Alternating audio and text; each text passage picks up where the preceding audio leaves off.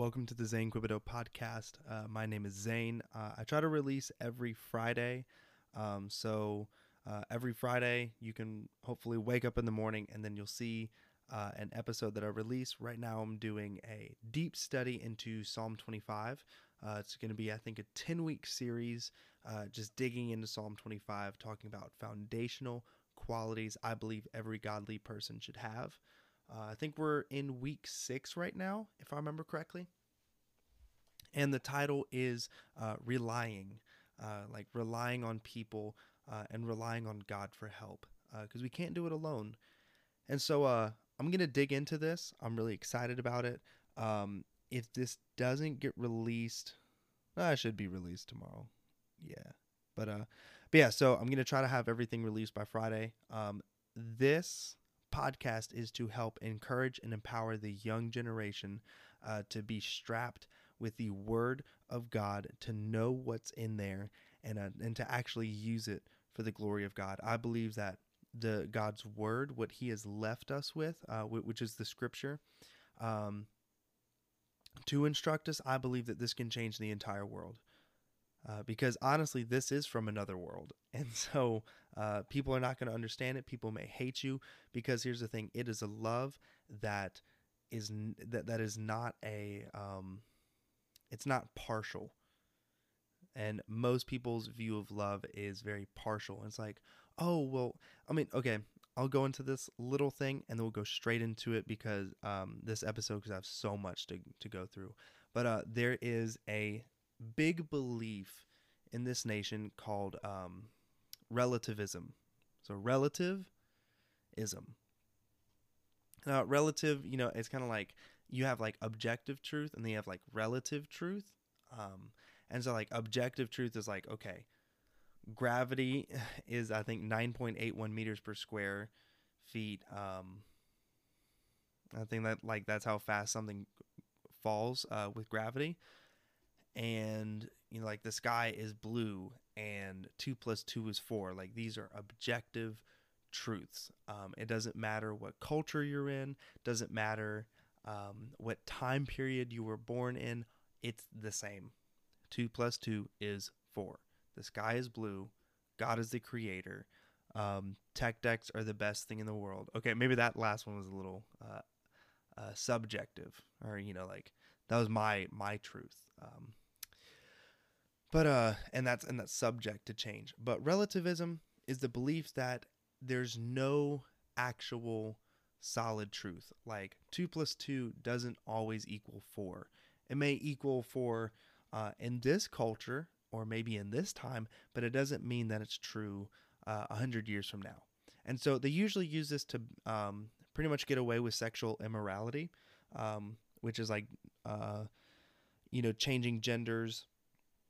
Here's the thing i think a lot of people are just confused uh, and and uh, because there's not many fathers in the homes uh, there's not much security there's not like an anchor to actually uh, feel safe um, and secure in and so when kids bully and stuff like that then they really don't have a foundation so relativism comes along and says hey not everything's completely true and so they're like, wow, well, if nothing's really completely true, then like, what about my sexuality? Like, what about my age?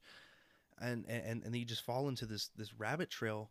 Um, what, but but the thing is, a lot of people don't dig into it enough. They dig into it enough so that they can do what they want to do, and then they're satisfied with that. Uh, but relativism, uh, it says that there's no absolute truth. Well, is that absolutely true?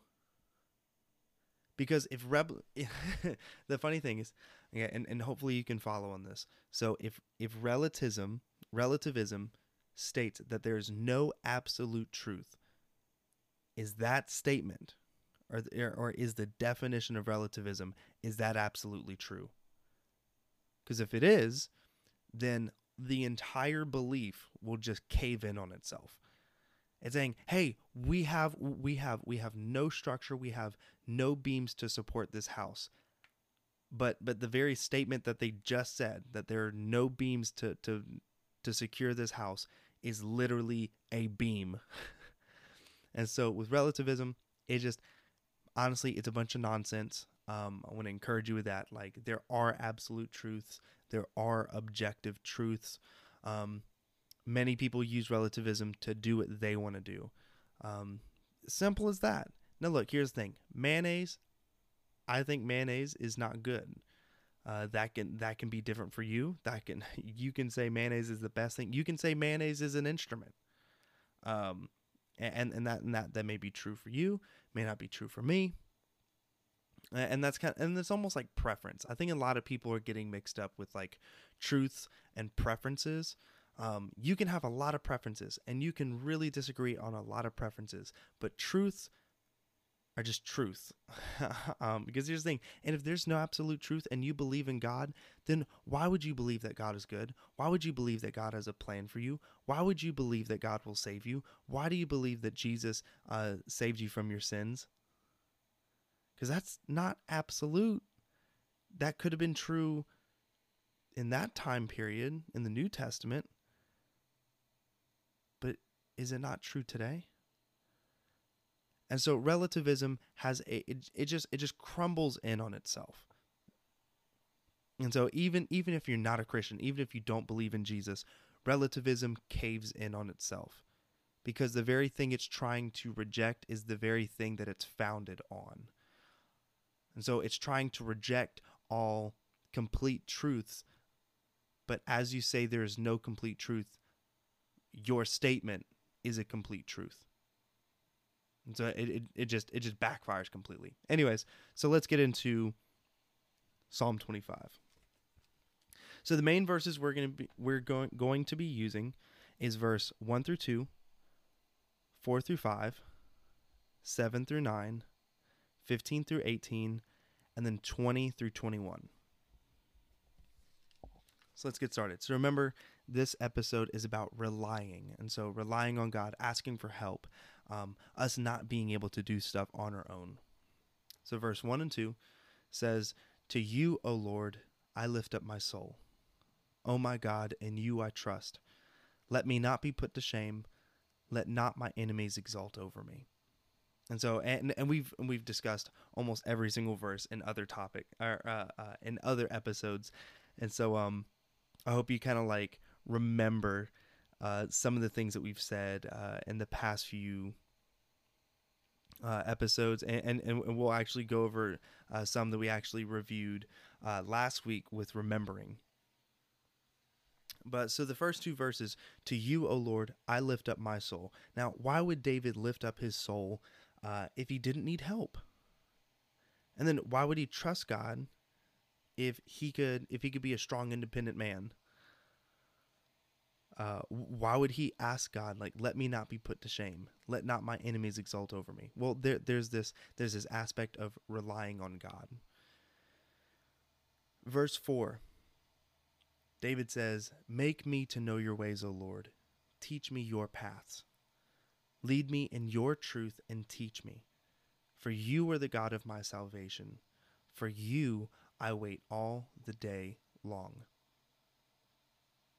so here again, we see David relying on God's ways, uh, on God's paths, on God's teaching, on God's making, on God's leading, uh, again, on God's teaching, on God's truth, uh, on God's saving, and then on God's timing.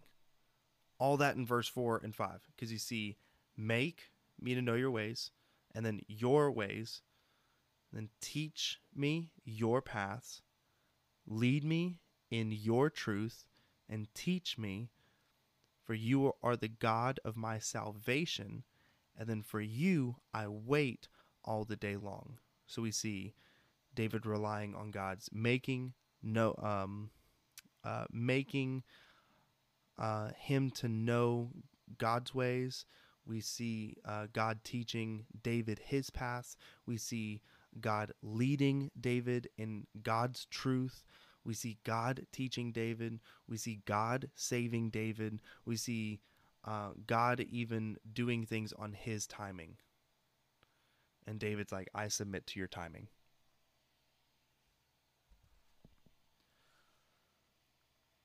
Then in verse 7, we see, Remember not the sins of my youth or my transgressions. According to your steadfast love, remember me for the sake of your goodness, O Lord. Now, anytime someone says for the sake of blank, they usually are re- relying on the person that they're speaking to or, or, or that they're trying to get the message across to. like, for the sake of Cheez Its, please don't turn, like, please don't turn off the factory. Um, because I love Cheez Its. And so, you know, like, um, uh, for, for the sake of the children, don't tear down the playground. For the sake of the children, don't leave the family. We need a father. For the sake of the children, or for the sake of the husband, like, stay with him or, or pray for him or something like that. So every time you see, like, for the sake of blank, it usually means, like, you need them or someone needs them. And so you see David David saying, "Remember me." You can almost uh, kind of switch that the the wording um, a little bit to where it says like, "For the sake of your goodness, O Lord, remember me."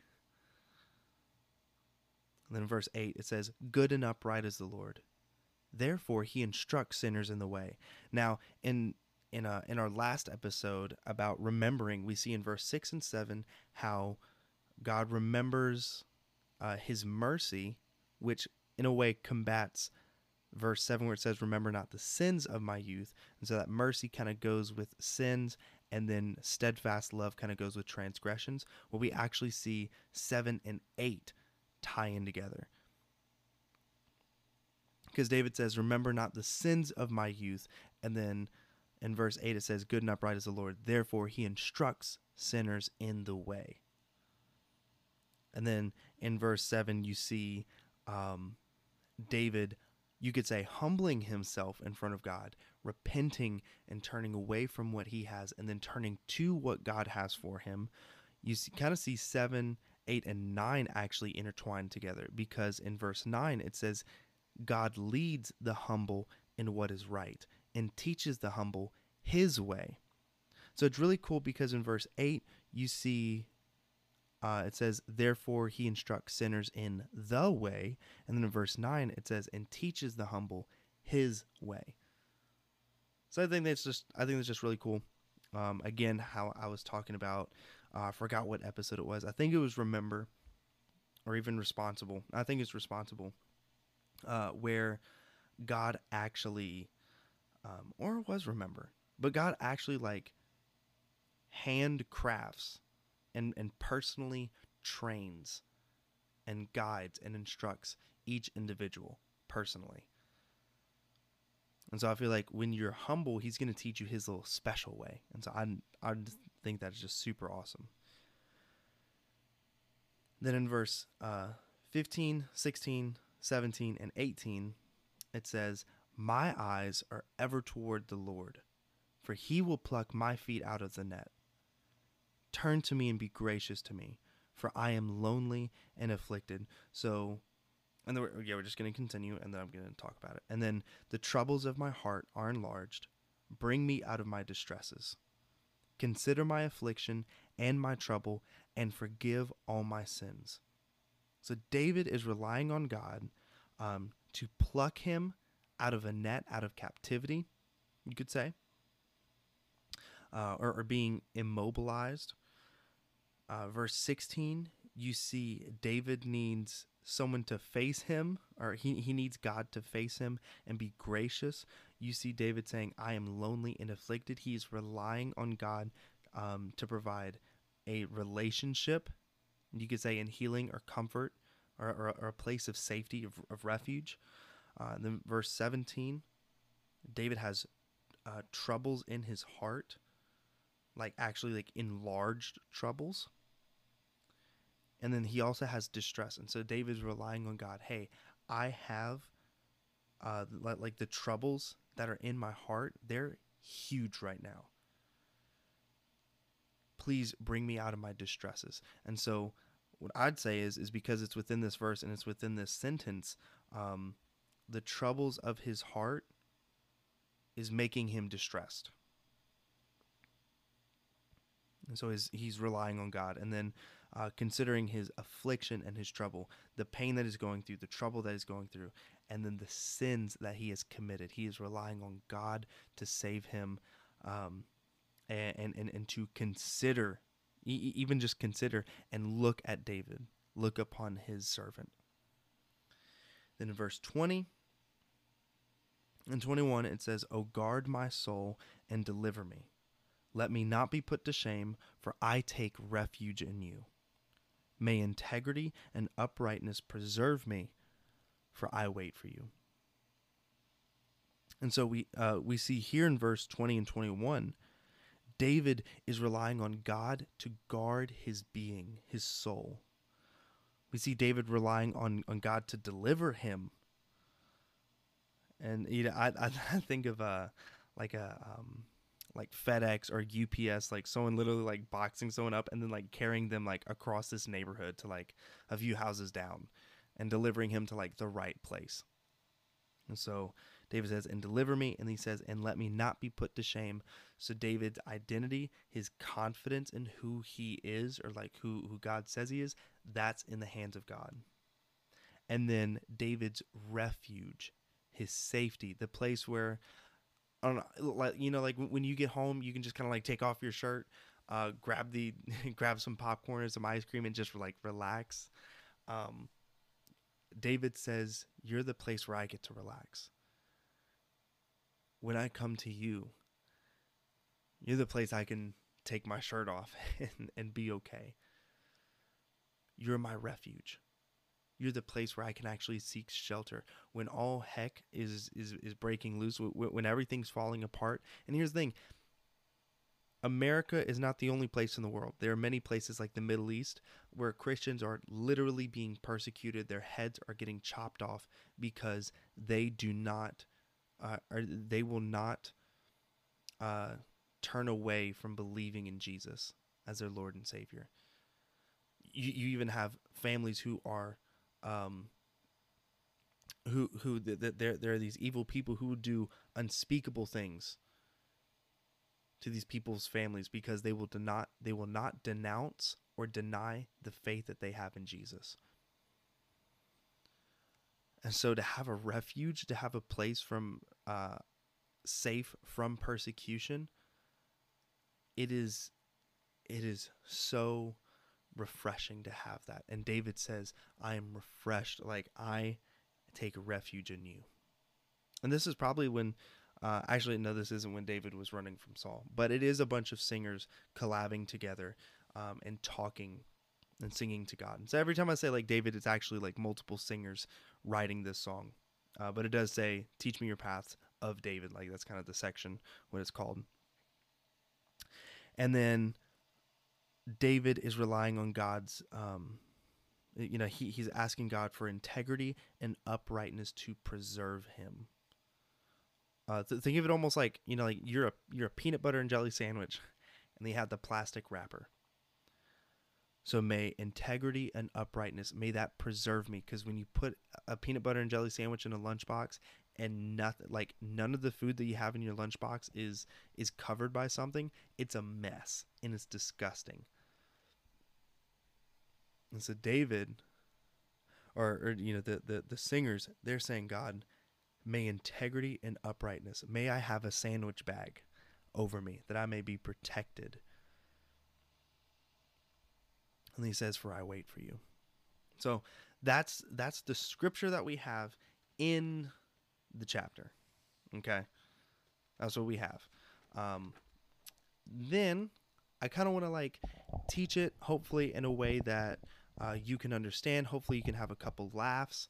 Um, I sure have had a couple laughs, and then hopefully this can kind of like help you realize is like, oh, I can actually ask for help and it's not a demoralizing thing. It's not like it doesn't devalue who you are when you need help.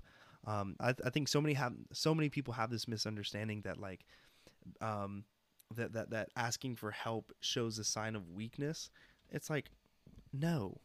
And, and and you'll see in scripture you'll have a whole you'll have a whole case for why you ask for help, why you can ask for help, why it's healthy, why it's beneficial, and why you should. let me tell you something. Do you get tired at night? Are you a morning person? Are you a, are, are you a you a night owl? Well, guess what? The weaknesses that you have is someone else's strengths. And so you want to be like completely OP. Well, then grab some more people other than you. Y'all all work together on one thing, and you will have no weakness. there you go. Um, and that's literally kind of like what G- Jesus' last prayer in John 17 um, was talking about unity. Jesus' last prayer was, God, as as me and you are literally one person, so like you know believe you know God, which uh you know is is one God, so monotheism, which is the belief in one God. Uh, but there's three persons in in Christianity. So so you have you have God who's one, but then within Him are three persons, and I'll explain the Trinity. It's really cool, but I'm explaining in in, uh, in another episode. But you see the Father, the Son, the Holy Spirit. They they are God. They are one person. However, um, they are three persons. And so what Jesus says is, hey, as as me and you, Father, are one, like we are God, like we we, we are God. Like you can't separate us. Um, let the disciples let let the students of me be the same way with one another. May they be the same um, and, and you look at John 15 where uh, Jesus says, I'm the vine, you are the branches. Uh, talking to his disciples, you are the branches. He who abides in me and I in him uh, will bear much fruit. Apart from me, you can do nothing. And Jesus even says later, it's like, you need to, and, and again, even in, in, in, that verse, John 15, I think that was like uh, 5 and 6 or 15, 5. This is just kind of off the top of my memory. Jesus has called us to abide in him, to be literally one with him. And so Jesus' last prayer, and again, that's just two chapters later. So it's chapter 15 and then chapter 17. And and Jesus is asking for this unity where it's like, okay, you can't separate Christians from other Christians. Like they are literally one person.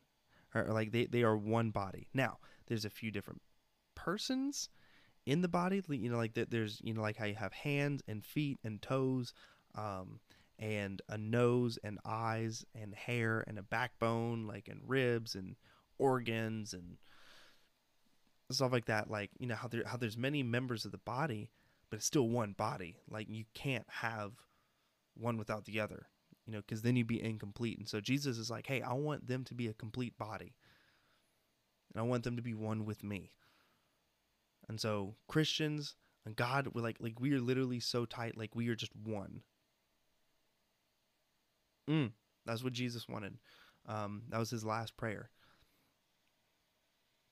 And so, uh, what I want to show is just how we can rely on one another and how we can rely on God. And so we've seen it in Psalm 25. Uh, you know, kind of try to break it down, you know, verse by verse. And now I want to kind of give you some illustrations of um, you know how you can kind of see how like oh i'm fine when like you really need something like how it's kind of stupid. Like it it's kind of stupid. So the first thing um i want to talk about superman okay? So superman you know he can jump over tall buildings and he can do all this cool stuff. The thing is when superman comes into the picture and people ask superman for help they never ask Superman for help according to his limitations. They ask Superman for help according to their limitations.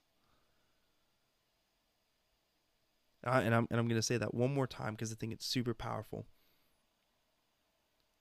So, you do not ask Superman for help according to his limitations because Superman has a very high limit.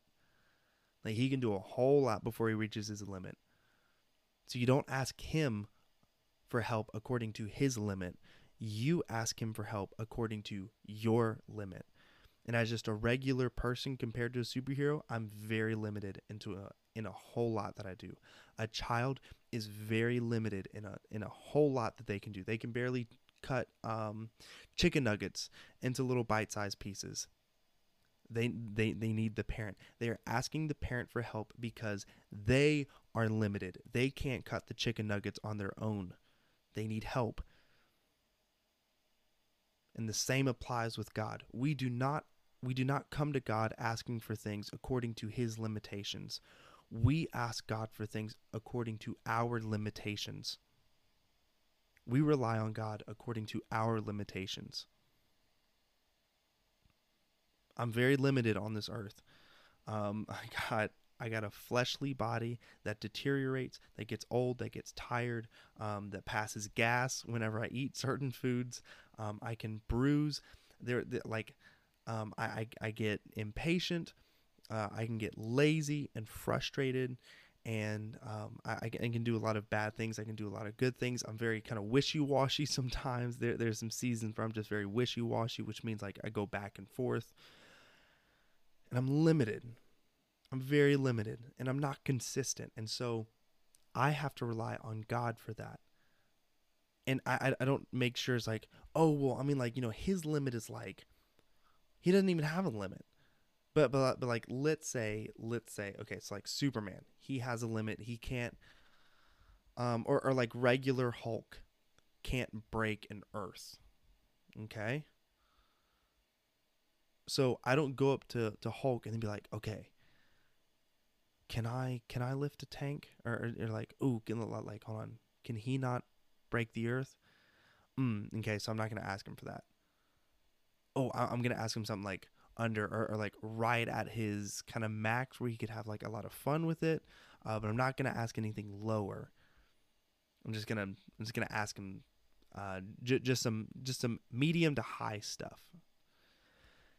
Here's the thing though, Hulk, and we can even move him to the side, but like Superman, even God, like they're not there just to save the day or, or like from, from from these big miraculous or these huge um, things in your life.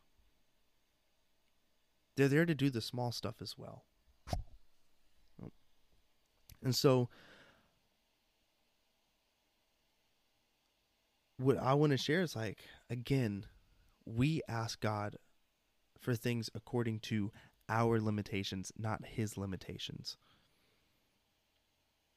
And so, and, and, and here's a question Are you a child and a bride and a best friend? So, like, are you a child of the Father? Are you a bride of, of Christ Jesus, uh, the groom? And are you uh, a, a best friend of Holy Spirit? Then why are you trying to be so limiting when you have literally the source of all resources? like you have you literally have God, the Father of all things. Um, well, not the father of lies. He's not the father of lies. That's Satan. But um, but like he he he is the father and the creator of all things good. He is he's he's the creator of all things. He is the he is the king of kings, the lord of lords. You have the husband, the one who takes care of his wife, the one who provides and protects, um, and and and um, and purifies and even uh, you could even say like takes pride or, or, like shows his bride off as this crown on his head. The the glory of him is his wife. The, the, the glory of a husband uh, or, or the, the crown on a husband's head is his wife.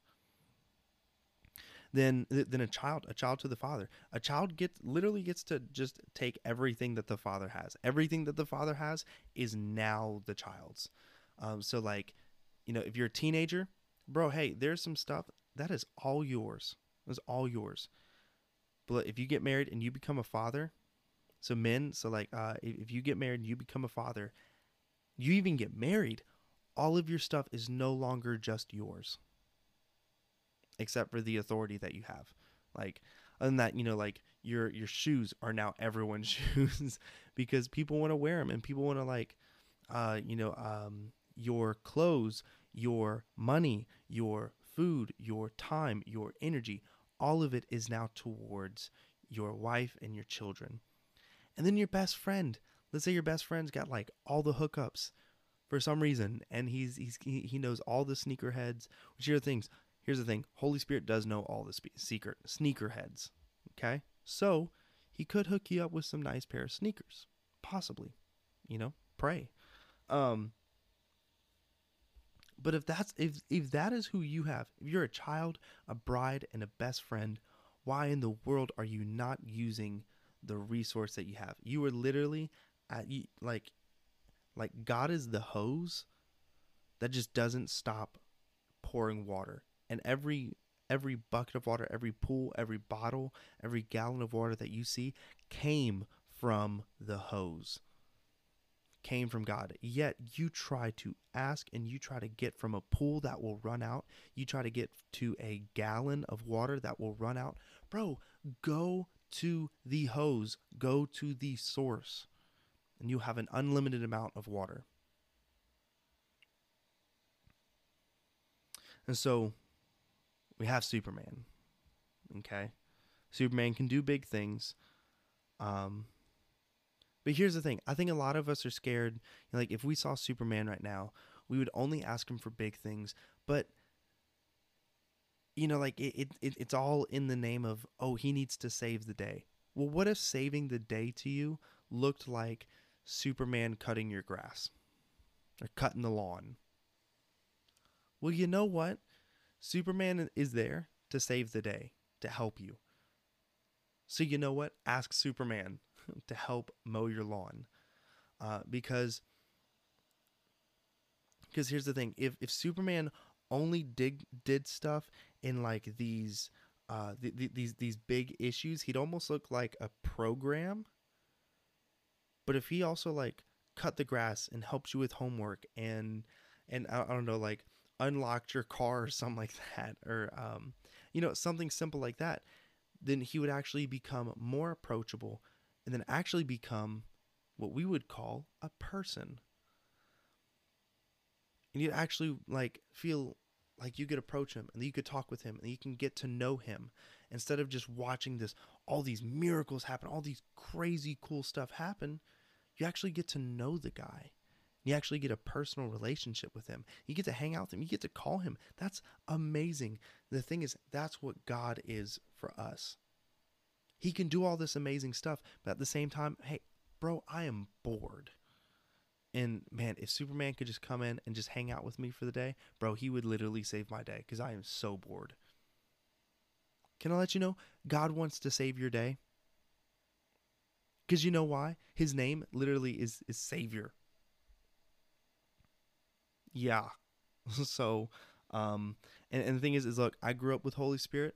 And there were so many days where we were bored and well, I'm sure the Holy Spirit wasn't bored, but like I was bored and we are like we are like making paper frogs and drawing stuff and playing with rubber ducks and Legos and like we we played together, we rode bikes together, we ate together, we played video games. Um like Holy Spirit's there to save the day. God is there to save the day. He's there to be in every part of your life, not just for the miraculous moments, for, but for the mundane moments as well. Because if you just ask God for all these big stuff, He'll become kind of like a program or something that, like, you know, you kind of visit every now and then. But if you had God incorporated in all of your life, your day to day life, then He would start to become a person. So uh, that's what I have. So so Superman, so like relying on Superman, you have that. You have that illustration. Don't ask Superman for things according to his limitation. Ask for things according to your limitation because you may not reach um, above the fridge, but Superman can. So you need help. You're limited. He's not. Ask him. And and straight up, if you can't reach on top of the fridge, ask Holy Spirit, and He might literally just help you reach something off the fridge, which is it's it's so cool. Like it's super cool just how he does it because he's supernatural. You think Superman supernatural? Try God, the creator of the of creators. Yeah. Super cool. Okay? So we have we have um Superman, but then we also as you've seen on my podcast cover, uh Lord of the Rings. Lord of the Rings shows reliance So there's a scene in the first uh, Lord of the Rings, The Fellowship of the Ring, where Boromir takes an arrow, let alone like five arrows to the chest to save Merry and Pippin, who are hobbits. Uh, Boromir is just a regular human. Whatever. I'm just kidding. But um, the thing is, is Merry and Pippin were completely dependent and had to rely on Boromir, his skill, his strength, everything who Boromir was. They like their hands or, or their lives were in his hands. So as Superman saves the day, Lord of the Rings shows that we need to not just have our, our days saved, but our lives saved as well. Um, because with with Superman, it's almost like the micro, where uh, Lord of the Rings is like the macro. Uh, you know, so it's like Superman's like the small stuff, and then Lord of the Rings like the big stuff. So there's a scene where Merry and Pippin and Boromir and actually the whole the whole squad, which is the Fellowship of the Ring, um, they're running away from all these orcs who are trying to kill them because they have this ring that controls people, and then the evil guy wants it back because the evil guy created it, which was to manipulate a bunch of the leaders in the in this fantasy world. Anyways, they're chasing the hobbits, and the hobbits are running. They are trash at uh, swordsmanship. Literally, they got like they got swords, and then they like didn't use them. Actually, the first time that they were able to use them or the opportunity to use them, they just dropped them because they were terrified. and then Aragorn saved the day. Anyways, so they're running away. They're helpless. They're about to get killed, and then Boromir steps in, a human uh, leader, like a knight, or quote unquote, like a knight, you could say, like a warrior, a fighter, and um, he is he is the son to the taskmaster, if I remember correctly, um, of what's its place? Big, big place big boy place in Lord of the Rings. It's not important. It's okay. I'm okay. Yes. Uh, so Boromir is he actually takes the blows um, that Merry and Pippin were supposed to have. Merry and Pippin were supposed to die, but Boromir saves their whole lives. Uh, but the thing is, is the cost of Boromir saving them was his own life. So what I want to point that is is is we were about to get murdered by sin. Okay? Um and Jesus took on that sin and died with it and then came back to life. So here's the thing Boromir in the movie, he didn't come back to life. Jesus comes back to life. But the cost of Jesus saving us from our sin was death was our death. Our death specifically. Boromir died, Merry and Pippin's death. And so, um, and, and, and with that, we can't take that lightly. We can't just live flippantly after someone took the cost of, of, of what we did, just blow it over like nothing happened. Yeah, so uh, um, with Boromir and, and Merry and Pippin, it really shows kind of like the, the, the, story of Christ in our lives. So uh, you look at sin. Sin is coming um, with its sword. It's about to, to just just yeet us, yeet us into eternity. But then Jesus comes in. He saves the day. He takes the arrows. Boromir took like seven arrows and then kept fighting orcs, and it was so cool. And they started getting slow mo. He started blowing this horn. It reminded me of Narnia and um, and Boromir ends up dying, but Merry and Pippin were relying on Boromir completely and totally. And because of his sacrifice, they lived. And so, uh, Lord of the Rings, it shows like long term reliance. Uh, look at look at Frodo and Bilbo. Wait, what? No. Frodo and and Sam. So at the beginning of the journey, you see uh, Sam cutting some uh, cutting some garden stuff, and then Gandalf throws him in the house. He's like, "What are you doing?" You know, or whatever, and uh, and then he gets pulled. He, like his punishment for for snooping around and, and eavesdropping. He gets to go on the adventure with Frodo and gets to take care of him.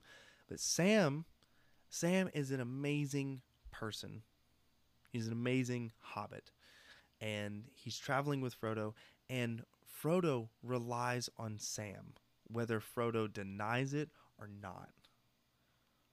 Frodo needed Sam, especially with Gollum slash Smeagol. Um, like you see so many times, countless times, where Sam saved Frodo. Frodo needed and relied on Sam. And then the world, the world relied on Frodo to bring the ring to Mordor and to cast it into the fire, to cast it in the flame, the very flame that it was made and forged. And so you see with Superman, there's like saving, and then even with Lord of the Rings, there's saving, but then there's also sustaining. And so this is kind of a call to like, hey, you need God not just in little moments. Like, don't just wait for like summer camp to be saved by God and be like, you know, have this huge move. But, bro, be sustained by the continual reading of His Word and instruction and be instructed. Let God make you to know His ways. In the very first episode um, of this series, man, if if you have to be if you have to be picked up and and literally like someone grabbing your hands and making you do the stuff. If that's what it takes for you to understand and to live righteously may it be so. And so um, pretty much what i have is uh, I, am I'm gonna I'm just gonna slap a whole bunch of verses, a whole bunch of uh, passages right now, and uh, but just kind of keeping that Superman, that Lord of the Rings mindset of like, man, you don't ask God uh, for things according to His limitations. You ask God according to your limitations, and then with Lord of the Rings, you need a companion. Need you need someone who you can rely your entire life on, and and and to stay the course with them. So the first thing is is uh, Proverbs seventeen seventeen. I'm going to flip to it right now. Uh, this is something that actually uh, one of my friends, uh, Seven Beagley, I really love him, and um, I think it was a birthday card, and he wrote this to me, and and and he said this uh, a few times to me, and I've cried almost every time. But uh, Proverbs seventeen seventeen says, "A friend loves at all times, and a brother is born for adversity." So I'm just to kind of teach this because I actually had some friends I was uh, calling uh, earlier tonight or earlier this evening, and uh, and they're like, "Hey, what does this mean?" And what I said is like, okay, think of Lord of the Rings. Uh, you have Merry and Pippin, and then you have Frodo and Sam. So Merry, so Frodo's going to be the central person. Okay, so Frodo has Merry and Pippin, and Merry and Pippin are like friends to Frodo. Uh, they love him, but they weren't there through thick and thin. Sam, on the other hand, was with Frodo at Frodo's worst and, and, and, and at his best. And so with Sam, Frodo fought with Sam. Frodo literally fought Sam. um, Frodo uh, did did almost I think like a whole year of life with Sam and they had they had to trust one another. Each one had to carry each other. Uh, like there was so much that they went through. So a brother, a brother is born for hard times, for difficult times. Whereas a friend, you know, like they they they, they love at all times. And so honestly, the the what can really really shine light on this is if you look at the very last uh, Lord of the Rings movie, um, when you know they they, they threw the ring into the uh, the volcano you know happy ending whatever. Frodo gets back. He wakes up from his sleep. Merry and pippin jump on the bed. You know they're all laughing and merry and pippin are just kind of like talking and stuff like that they're super energetic but then frodo looks at sam and sam is at the other side of the room leaning against the doorpost and they just look at each other with this gaze of You're the one that I love. Like, truly love. You are my brother. And they even see um, as, as Frodo leaves to the uh, the afterlife, which only like elves go to, which is really cool. But um, with his uh, uncle Bilbo, there, there there's this time where Frodo says goodbye to Merry and Pippin, and then he says goodbye to his friend uh, Sam. And oh my goodness, you see the difference. You want to know what the, the difference between a friend loves at all times and a brother's born for adversity? Look at the way Frodo treats Sam. Look at the way Sam treats Frodo, and then look how Sam and Frodo treat Merry and Pippin. Game changer. So that's Proverbs 17 17. Then Galatians 5, uh, verse 24 through 25. Let me get there real quick. Galatians and Ephesians. Okay, Galatians 5, uh, verse 24 through 25. So it says, uh, And those who belong to Christ Jesus have crucified the flesh with its passions and desires. If we live by the Spirit, let us also keep in step with the Spirit. So, with this, and then also says in verse 26 and, and it go, really goes into like chapter 6 but it says uh, let us not become conceited provoking one another envying one another. So but the first thing is is we see in verse 24 says and those who belong to christ jesus have crucified the flesh with its passions and desires. So there there comes this uh, moment of selflessness. You know like uh, again like as boromir died um, I'm going to die with Boromir, like, you know, brothers in arms. And so, but when Boromir, let, us say he gets raised from the dead, well, I get raised from the dead as well because I I died with him.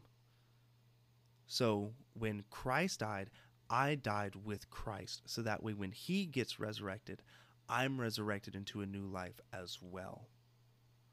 So when I died, when when Zane died, I killed uh, like what what died was my flesh uh, with my passions and my desires. So Zane Quebedeaux, uh, the, the the sinful Zane Quebedeaux, that is no longer that like that died. That's dead. All of all all of my old passions, all of my old desires, they're dead and gone. My passions and desires are now God. They're, they're, they're not God's. It, my, my passion and desire is purity, it's holiness, it's for Christ's return, and it's for unity in the body of Christ. And then it says in verse 25 how, I talked about with Lord of the Rings, yeah, how it's like a daily kind of thing. What we see in verse 25 if we live by the Spirit, let us also keep in step with the Spirit. So, hey, if, if we're deciding to go on this road, let's take every step going towards that. uh, that goal. And then um and, and then like treating one another is like in verse 26 let let's not become conceited provoking one another or envying one another another. Like don't poke the bear. You actually see a, a replacement and says encourage and and and and uh, and help the bear. Don't poke it to where it fights you and eats you but rather encourage and strengthen and bond with them uh, the next passage is uh, and really you could look at Galatians five and six, um, where it talks about like man keeping in step with the Spirit. Christ has set us free, so like Christ has saved the day. Um, you know, like uh, Lord of the Rings, how there's this long journey, and and really you have to like sh- start shaping your character. Well, it says like in verse 19 through uh, through 23, it talks about like okay here's what's obviously like sinful. Here's what's obviously like the work of the flesh. Because remember in, in verse 25 or in verse 24, we've crucified the flesh. Okay? So so the flesh is dead with its passions and, and desires. So if any of what I'm about to list comes up in your life, that is of your flesh. That is of your passions and your desires. And that needs to be put in its place, which is dead and in the grave. Actually burned, um, so that it's no more. So, what should be dead? Well, verse 19 Now the works of the flesh are evident or obvious sexual immorality, impurity, sensuality, idolatry, sorcery, enmity, uh, strife, jealousy, fits of anger, rivalries, dissensions, divisions, envy, drunkenness, orgies, and things like these. Paul goes on to say, I warn you, as I warned you before, that those who do such things will not inherit the kingdom of God. But then in verse 22, it says, But, but the fruit of the Spirit is love, joy, peace, patience, kindness, goodness, faithfulness, gentleness. Come on, somebody. Self control. And then and and then for those who don't like laws, you're like, "Oh, I don't want any rules like, you know, I'm free to be me, like you can't tell me what to do, you know, like I got to you know, I got to be like against the grain. I got to just be me." Well, here's the thing. You're in luck with Jesus because if you bear the fruit if if if if you are transformed on the inside and then and then your actions just come from who you are well, well, let's say those actions is that you're loving, you're joyful, you're peaceful, that you're patient, that you're kind and good and faithful and gentle and self controlled. Well, guess what? There are no rules for you, there is no law for you. Keep those, and there is no rules, there is no law. So there you go. Have at it. Um, and so, so that's you know some of the stuff we see but i would encourage you to read galatians 5 and 6 and honestly all of galatians 5 it says yo y'all are idiots like christ died so that you can live christ died and was raised so that you can be raised with him christ has set you free from the law stop living according to the law. Like I, someone someone lied to you, but look, you could have an angel come down and tell you a different gospel than I preach. That gospel's wrong. so he said like follow this gospel of freedom. And then uh first Peter. I'm going to go to first Peter.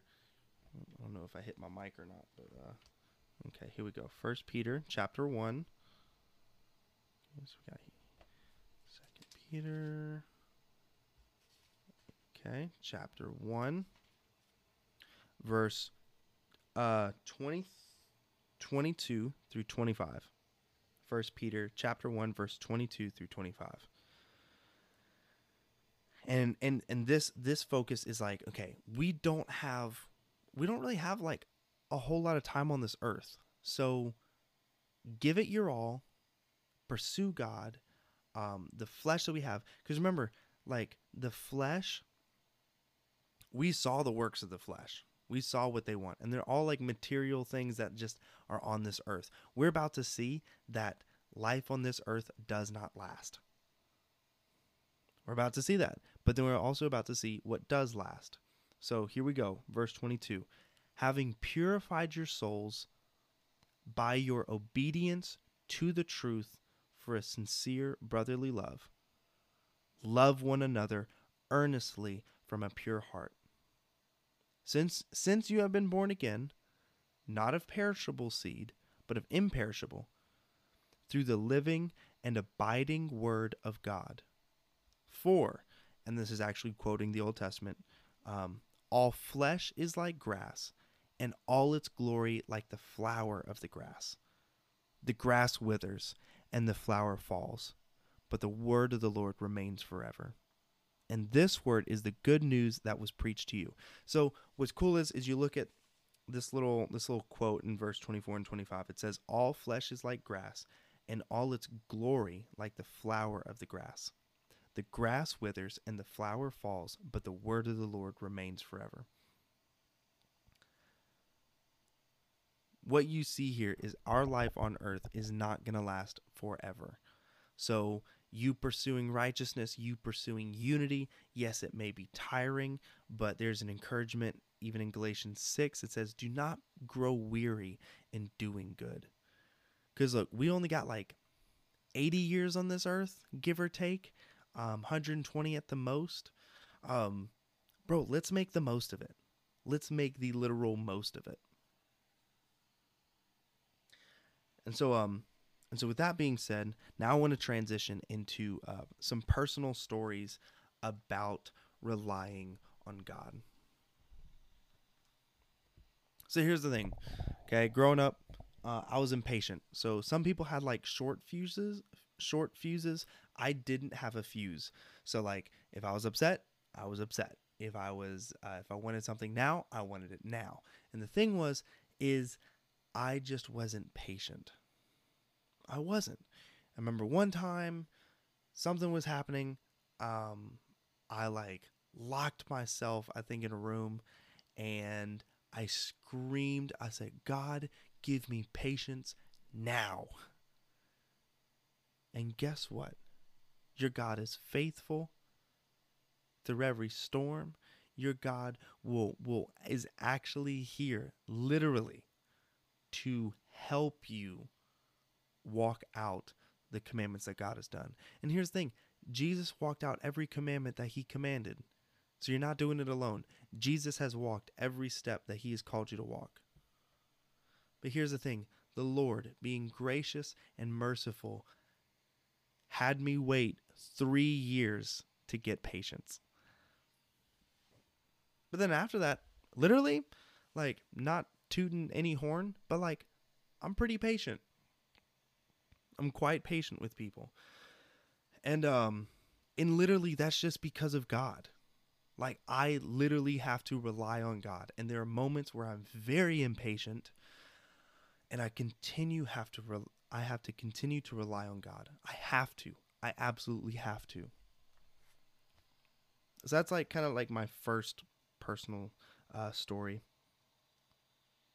I remember um, finances yo, look, I'm in college. uh, I'm I'm in college right now, and and ministry doesn't pay much, uh, unless you're like certain people. But like ministry, for the most part, does not pay much. And so with finances, I have always trust God. Like not always, but like I, for the most part, have been trusting God with finances.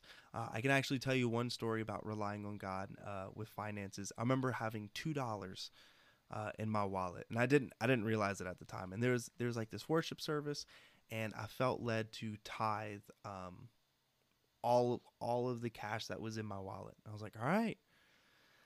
And so I looked in my my wallet, and there was two two bills, two dollar bills.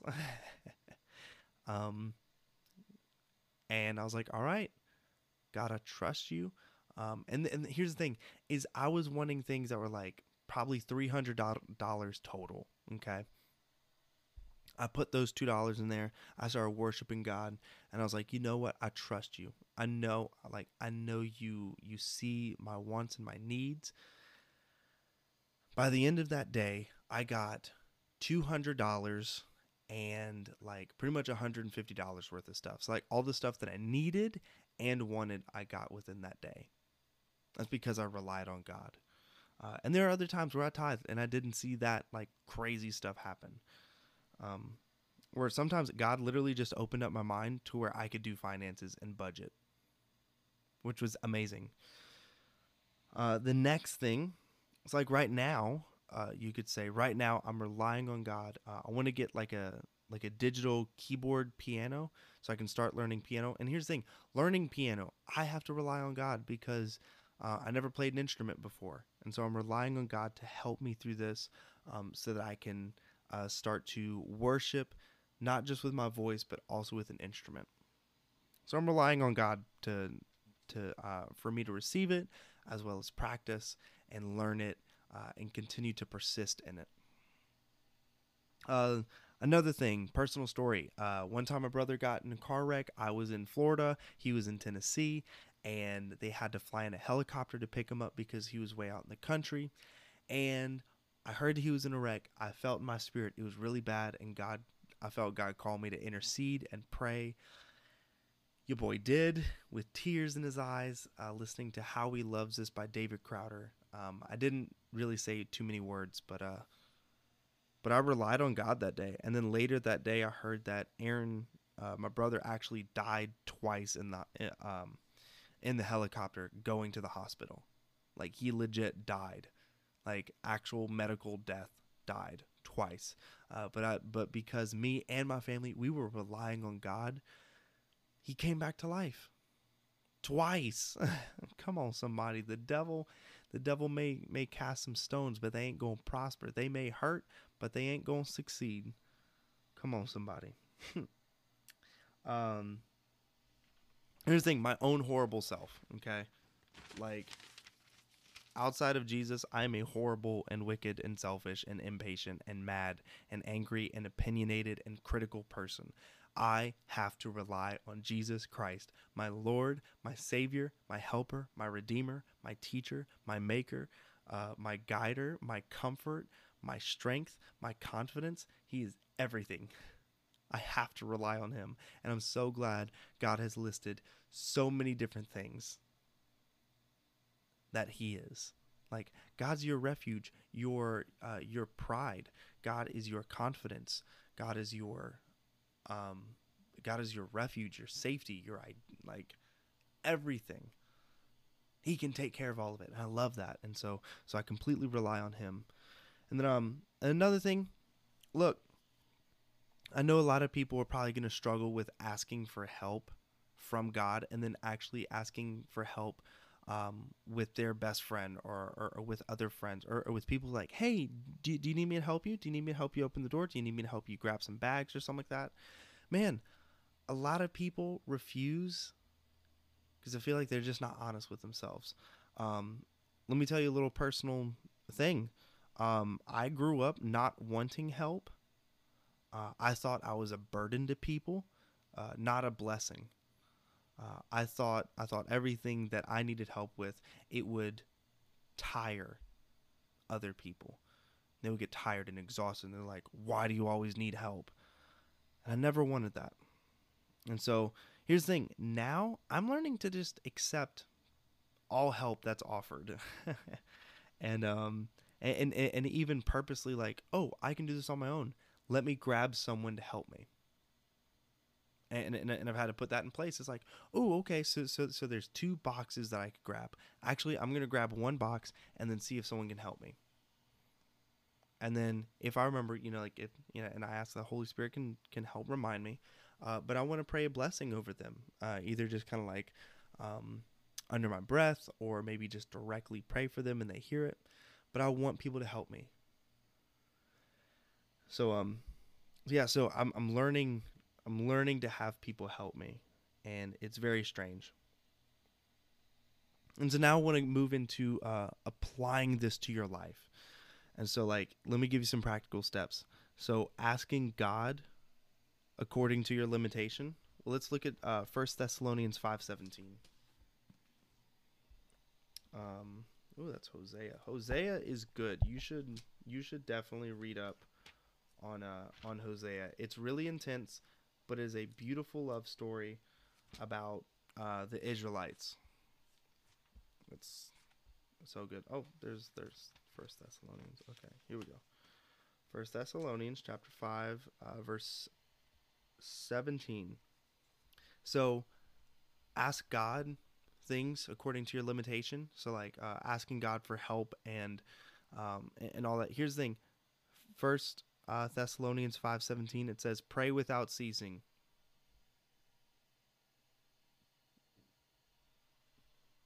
There you go. pray without ceasing. And so I'm pretty sure when you start praying without ceasing, you're like without stopping. Um, or even just always having like that posture of prayer, like I'm always on the lookout to pray for something. Um, and, and giving things to God. Like I always want to give stuff to God because he's good. He's upright. He's, you know, as we've been digging in these past uh, five, six weeks now, um, I want to give God everything that I can. And so when you pray without ceasing, you're giving things to God. And so pray without ceasing. There's an application. Okay? You want to receive help? Pray without ceasing. The second thing, you have to be honest with him. Uh, Ecclesiastes chapter 12. Let me slide to it. Little cha cha slide. So, Ecclesiastes chapter 12, uh, verse 13 through 14. Here's the thing you have to be honest with, with God uh, because I've seen a lot of people where they have like a bruised arm or something like that. And, and God has given me the free gift of healing. So I've been able to pray for people and see healing. Uh, man, I just want to do like a whole episode of just all the j- just just testifying really. And uh, actually, last night I preached at a uh, my my friend's church, Jacob Melanson, our uh, pastor Jacob Melanson. And over there, we saw six healings. Someone was dys- dyslexic their whole life, and uh, you know, I got to pray for them, and then they read two paragraphs without stuttering and without messing up at all. Uh, someone had a torn ACL, then we prayed, and then it was completely healed. Someone needed to look for a job, and then as I was preaching, which was like 10 minutes after we prayed, one of their friends sent a job offer on Facebook. And then after service, there was a girl with like a sprained ankle. We prayed for her, and then she was healed and she was able to jump around. Then there was another person, and she had like a lot of pain in her wrist and she couldn't like she could barely bend it and then after we prayed she was literally doing a handstand not feeling any pain at all. And then and then the girl with dyslexia she actually had some pain like in her hand like some tendon issues. We prayed for her and then now she has no pain whatsoever. So like someone accidentally like hit her hand and it was like hurting like really bad. We prayed for her and then that that same girl kept hitting it like uh the girl's like no like hit me again like it didn't like it doesn't hurt anymore. And like she was slapping it hard and um she didn't feel any pain. And so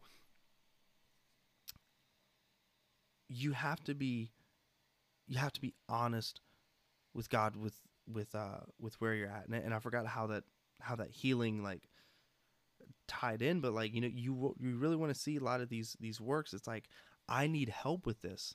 I'm not the healer jesus is. I, i'm a willing vessel. And um and, uh, and, and, and I'm, I'm gonna be honest with him. I'm gonna be honest hey i feel tired. Uh, I, I feel spiritually drained or something like that. Hey i feel really good. Hey let's actually do this. Oh yes. This is where i was gonna tie in with healing. Some people are like oh i have a bruise uh, and I'm like, oh, I see you have a bruise. Like, do you want me to pray for it? And they're like, no, I'm okay. It doesn't hurt that much. It's like, oh, pff, stop lying. I know, I know it hurts. Um, and, and, then you have some people with like a sprained ankle or something like that. It's like, oh no, it's fine. It's like, bro, again, don't ask God for things according to His limitations. Ask God for things according to your limitations. He's here to help you. Come on, somebody. So be honest with him, because because watch here, uh, Ecclesiastes twelve, um, verse thirteen through fourteen.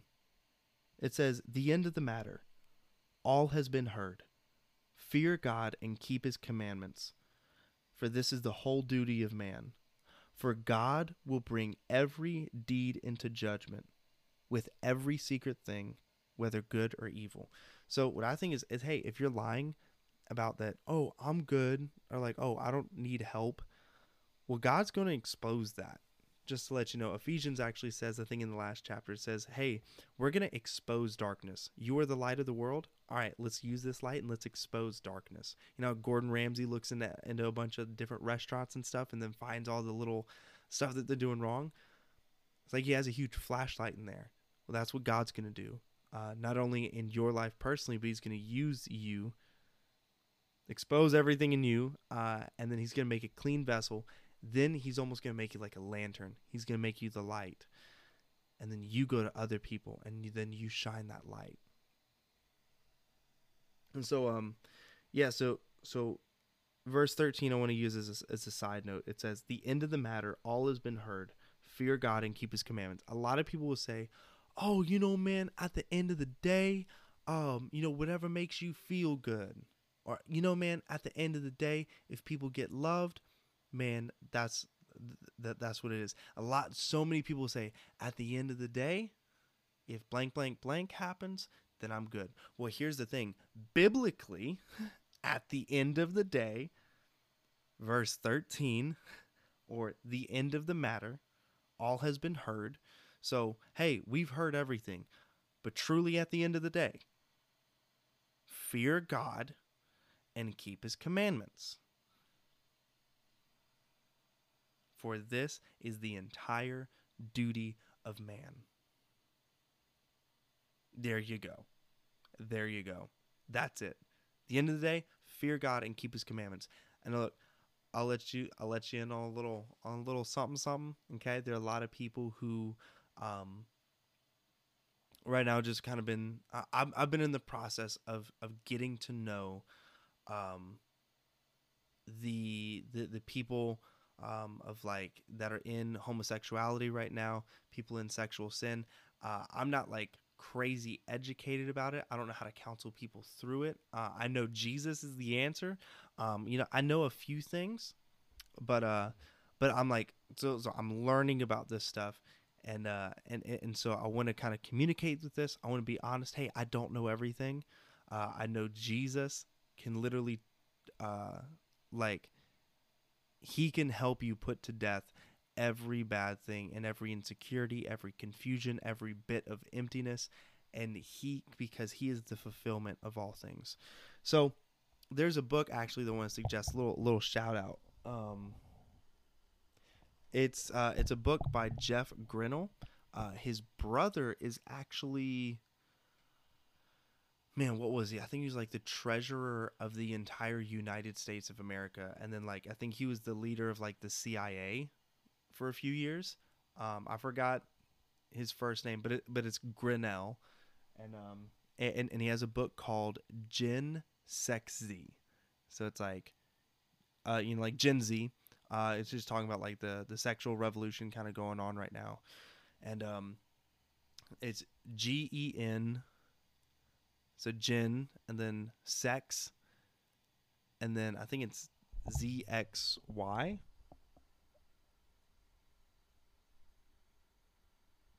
Or yeah yeah something like that. Um anyways so that's what i'm in the process of reading right now.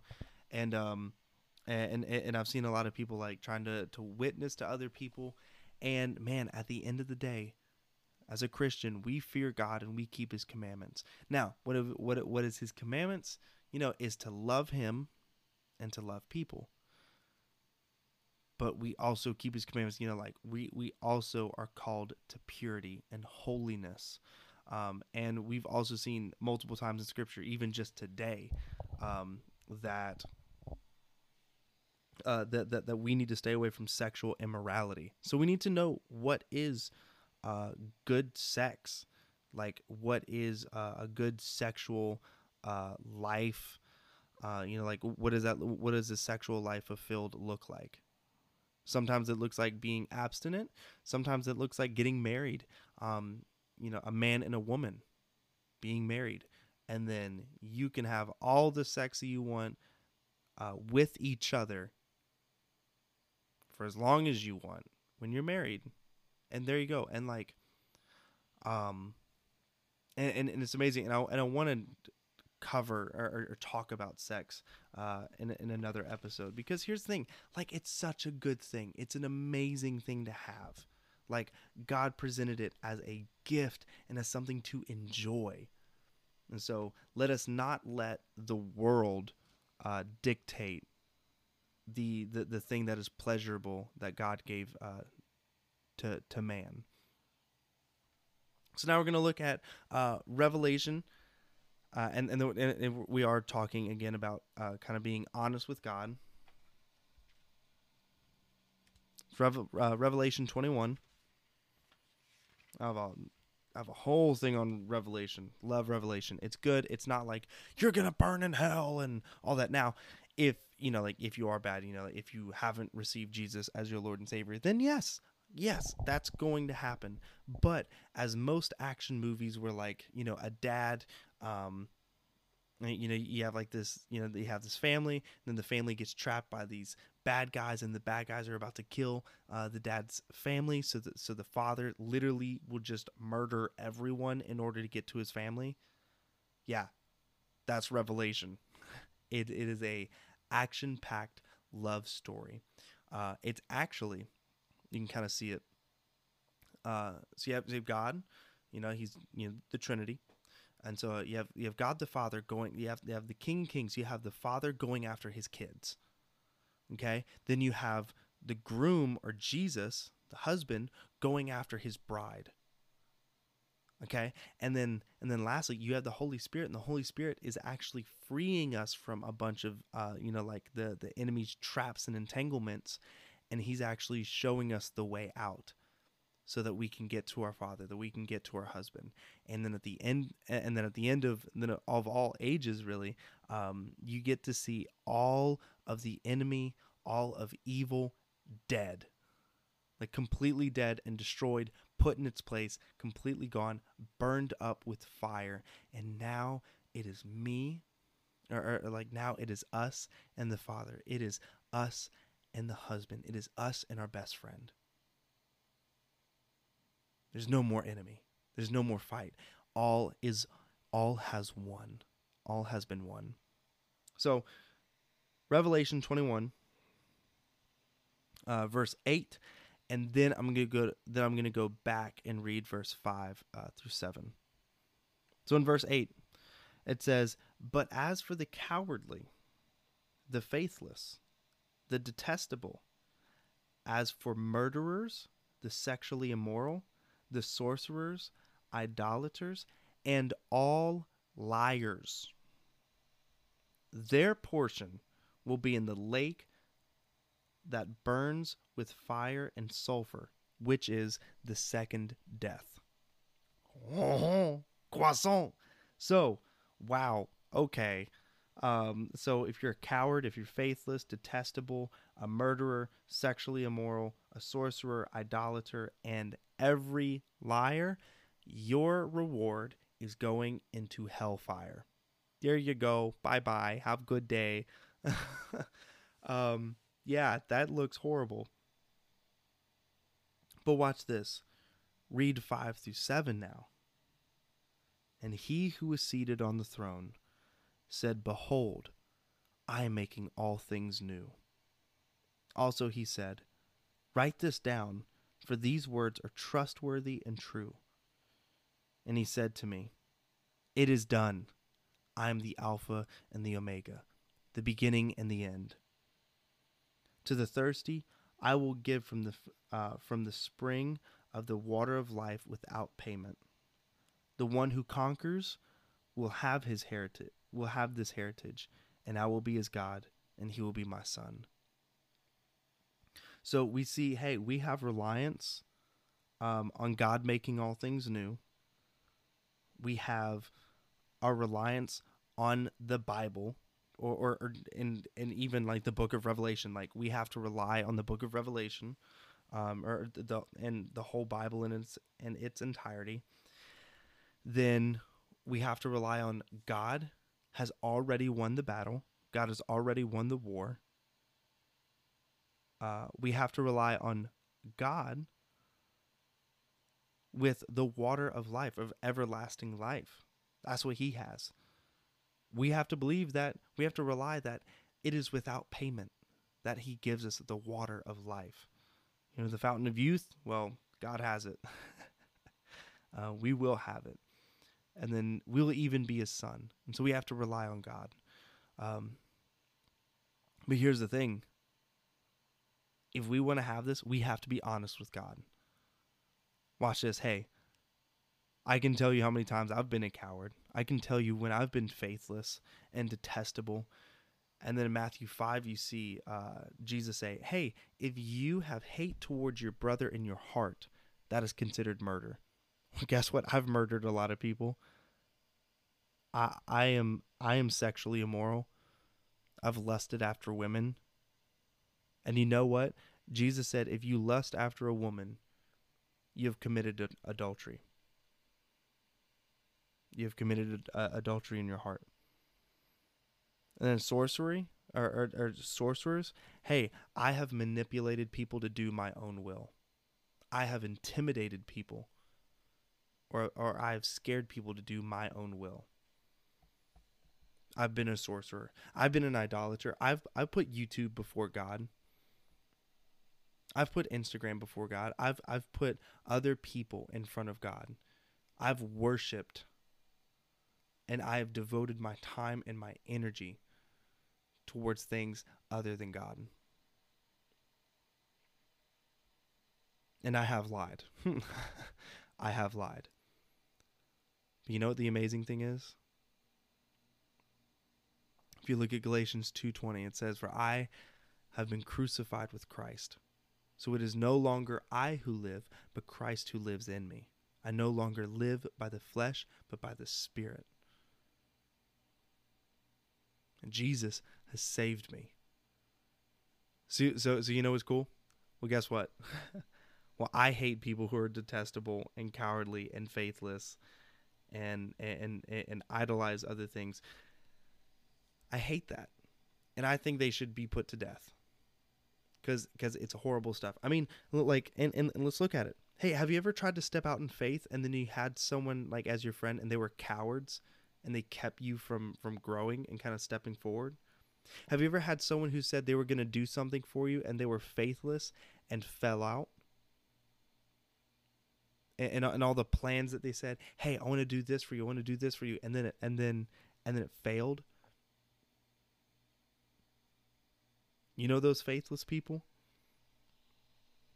Or what about the detestable? Those um those who are, are almost disgusting to you and you and you keep your distance from them. Things that, that people have done that are unspeakable.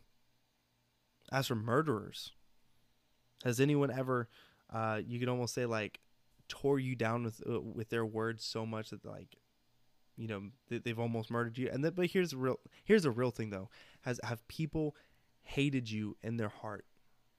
And then have people actually murdered you know like persecution? Or or even um you know killing innocent children in or outside of the womb and and, I know that's a I know that's a big discussion about abortion uh for another topic or, or for another time. Those who are sexually immoral, bro, pedophiles, rapists, um, people who do bestiality, uh, people who are adulterers, um, people who cheat um, on their spouse or on their uh, on on their boyfriend and girlfriend, um, those who masturbate. You know, have, have you like you know, like those who have raped people? Well, that's all going to hell. That is all. That is is all going to the lake of fire. The people who have uh, like toxic relationships, those who have manipulated you and scared you into doing what they wanted you to do. The people who idolize things. And every liar, every person that has lied to you, all liars will be cast into the lake of fire. But here's the thing is Jesus. Here's the loophole though. Here's the loophole. Watch this. Jesus took on all of our sins. He bore them or, or he took them on the cross as his own. He paid for them. He died with them. He brought them to the lake of fire. And now he was raised up again three days later clean and pure, free of sin. And he said, Those who come to me, may they lose, those who lose their life will find it. So when when I say, you know what? Galatians 2:20, I'm I'm I'm going to die with Christ.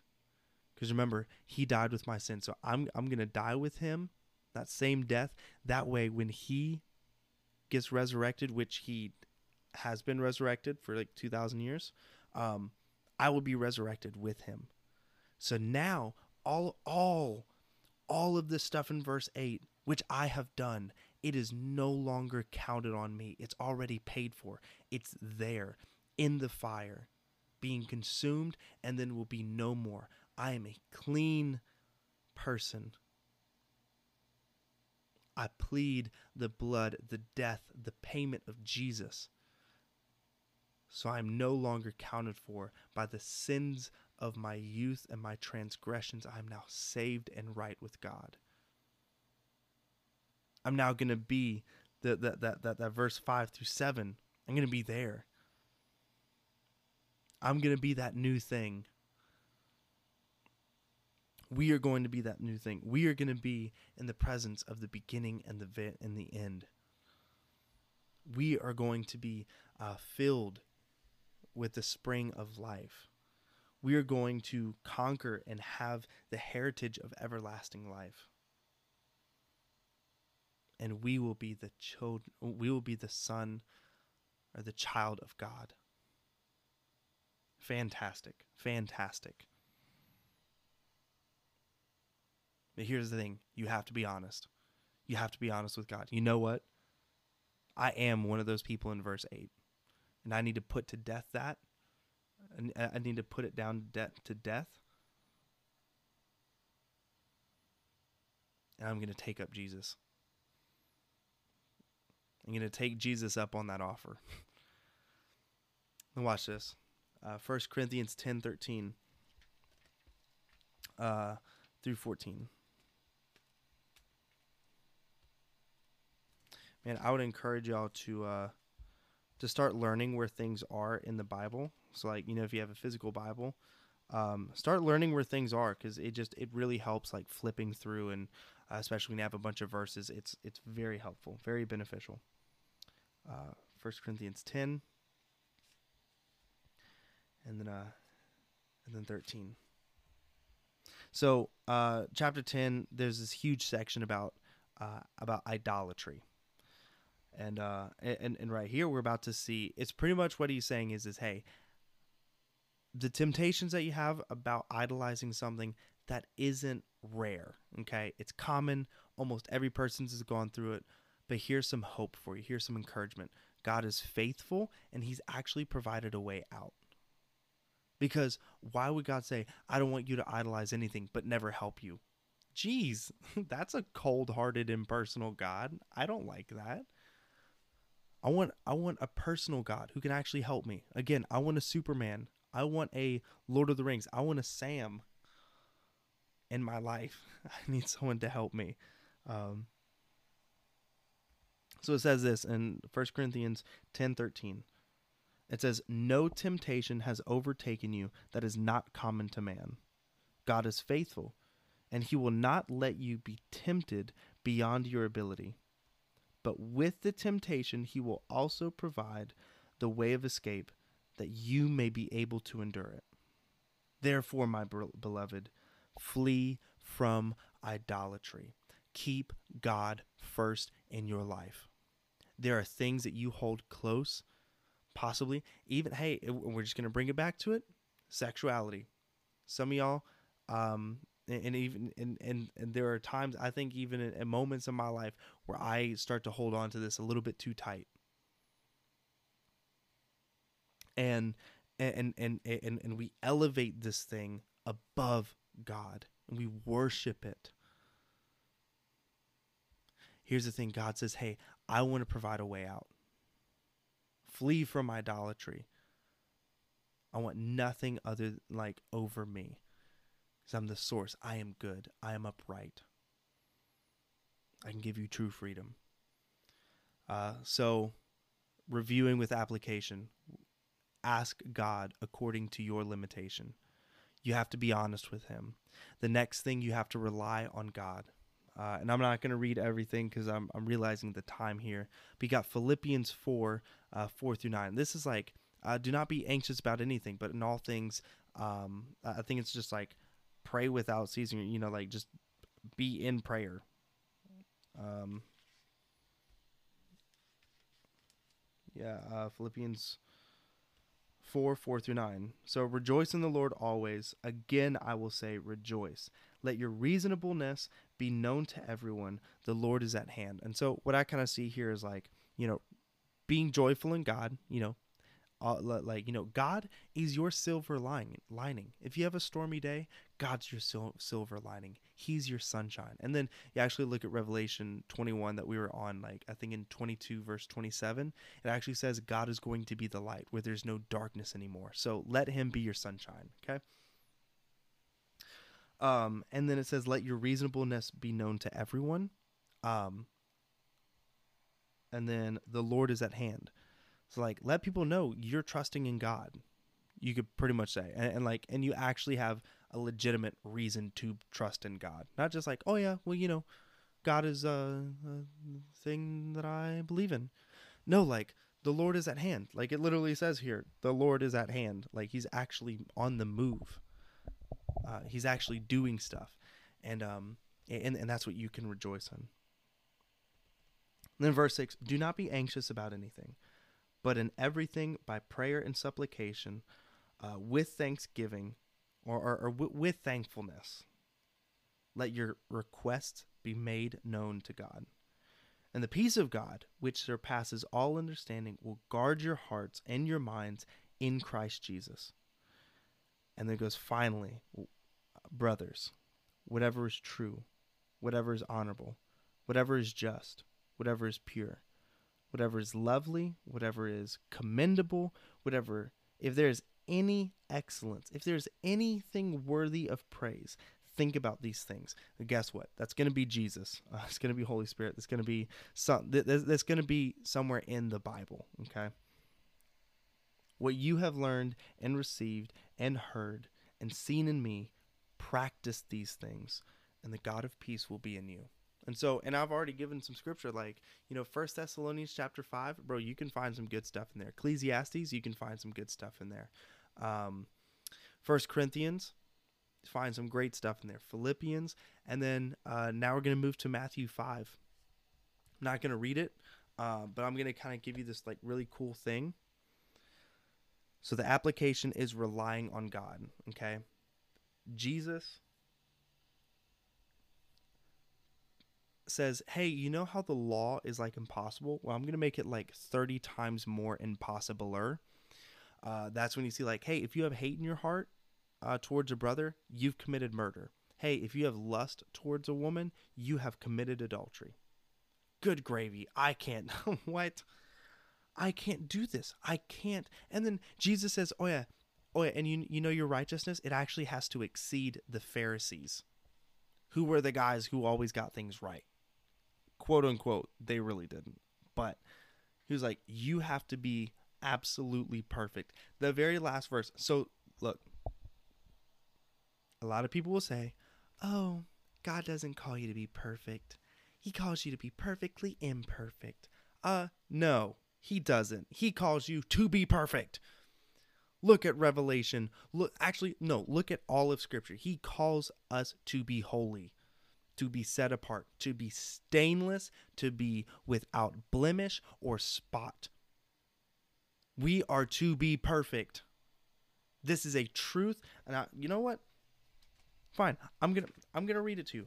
I'm going to read it to you. It is Matthew 5. It's in the very last verse just so that y'all can y'all can actually see that Jesus has called you to be perfect because if you have this little option, if you have this room of compromise, you're not going to be pure. You're not going to pursue purity.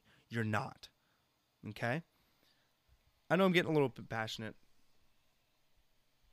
but because I'm trying to get this to transform my life and, and I've seen it transform my life. And I really want y'all to get this because the world is so deceiving and it's so crooked and evil and that's why it's going to hell. that's why it's going to be burned and consumed by fire, and it's not going to be anymore. There's going to be a day when all this is going to be no more. So I'm I'm letting y'all know, I'm strapping y'all up with the scriptures so y'all can really see what's up. Okay? The last verse of Matthew 5.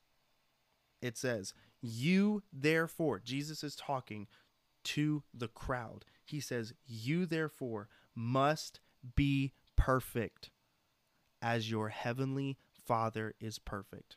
Matthew 5 48. You therefore must. So therefore already in like pretty much says a must in it. Therefore this must happen like like like this this is happening. So it's like you must must be perfect.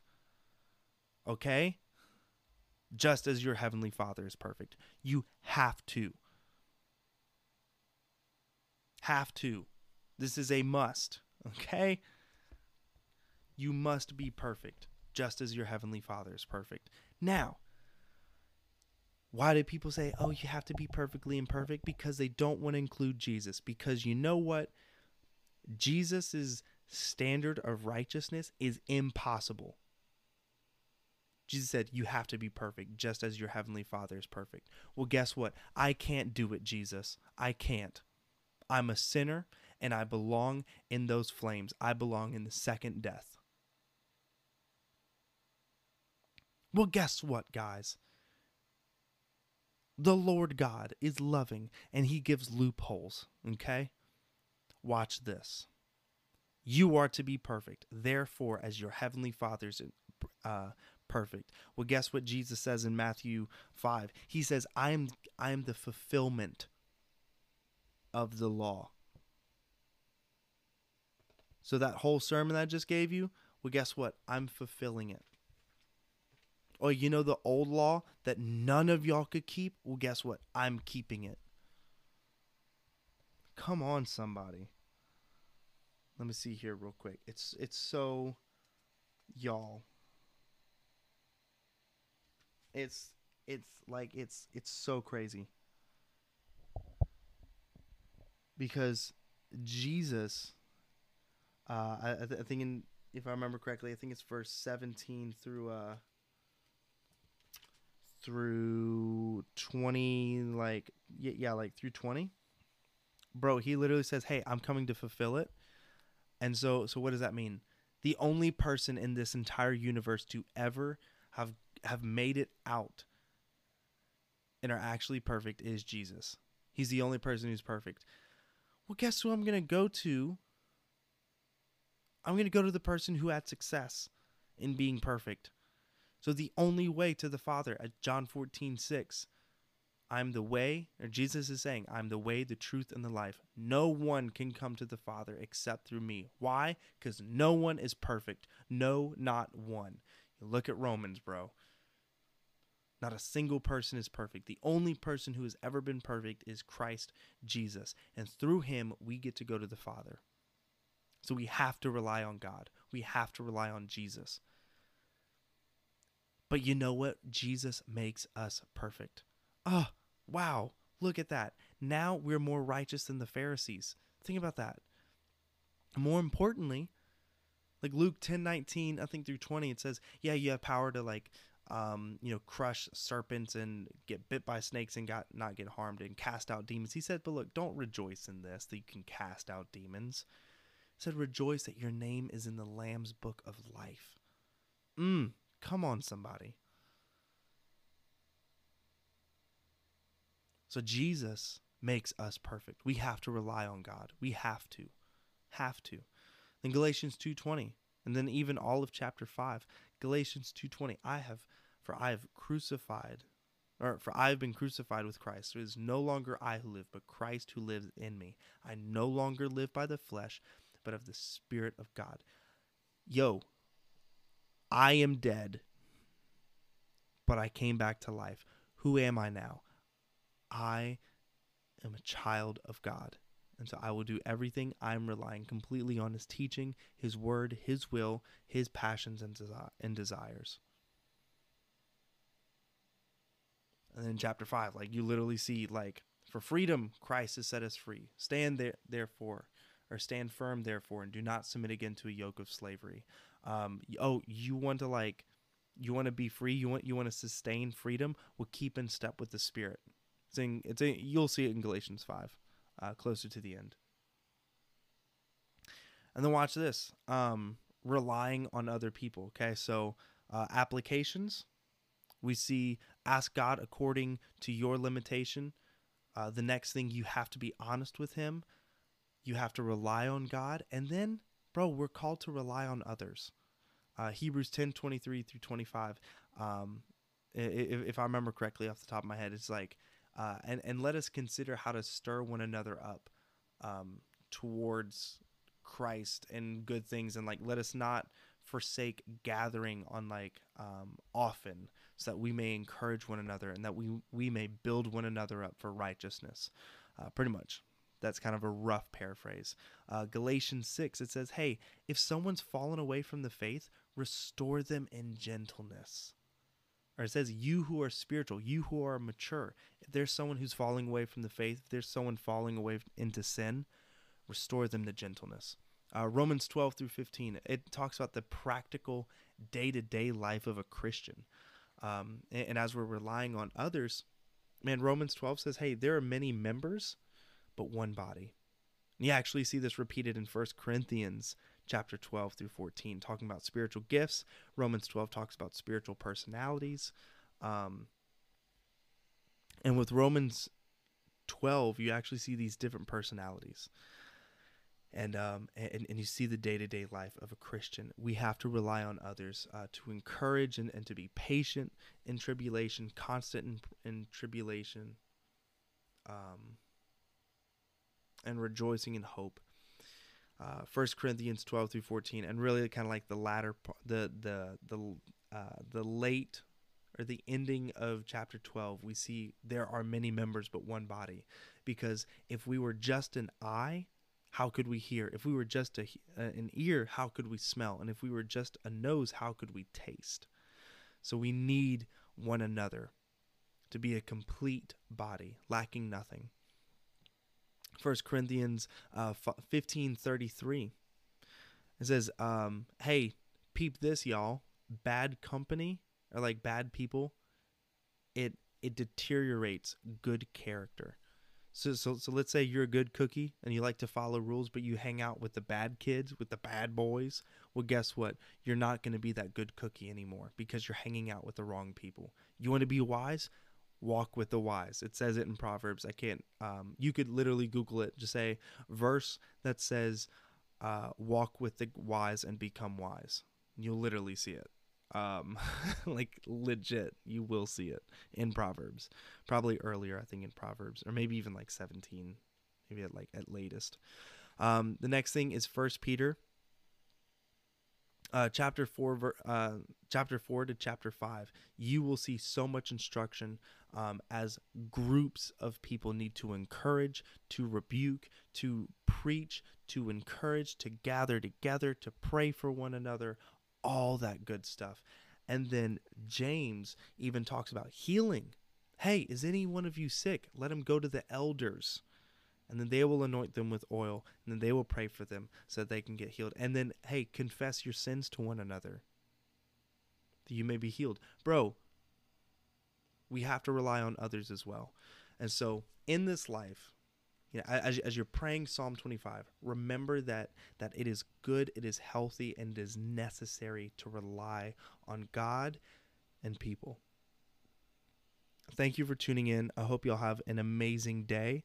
Um, please if if if this podcast is entertaining at the very least uh, if it's funny at the very least uh, but but but at the most if it's really has been able to impact your life and has been able to help you grow in your faith and in your walk with jesus please share it with other people um, and I think if you actually like like stuff and comment and stuff like that, I think it actually helps the algorithm. So like actually the, the word can get out a lot more. Um, but yeah, man, like I really want to see people, uh, young people get encouraged and equipped with the word of God. Uh, I want to be able to teach them in the way that they can understand. And, um, and, and like, I just, man, to see this generation, I think there's only 4% uh, in in America that actually have a biblical worldview.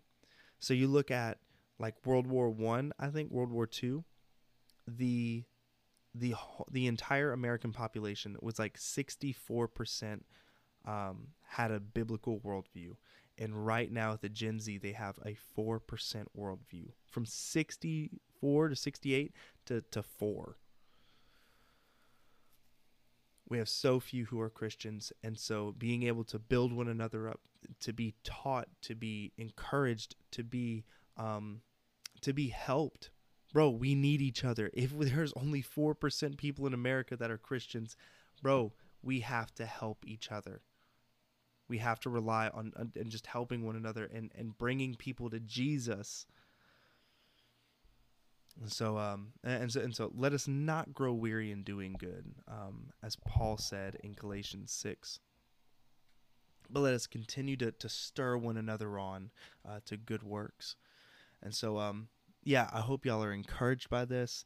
Please like and hopefully subscribe, maybe even turn on notifications. I'm going to try to release every Friday. Like, I'm going to try to release on the day of Thursday or like that, that night of Thursday.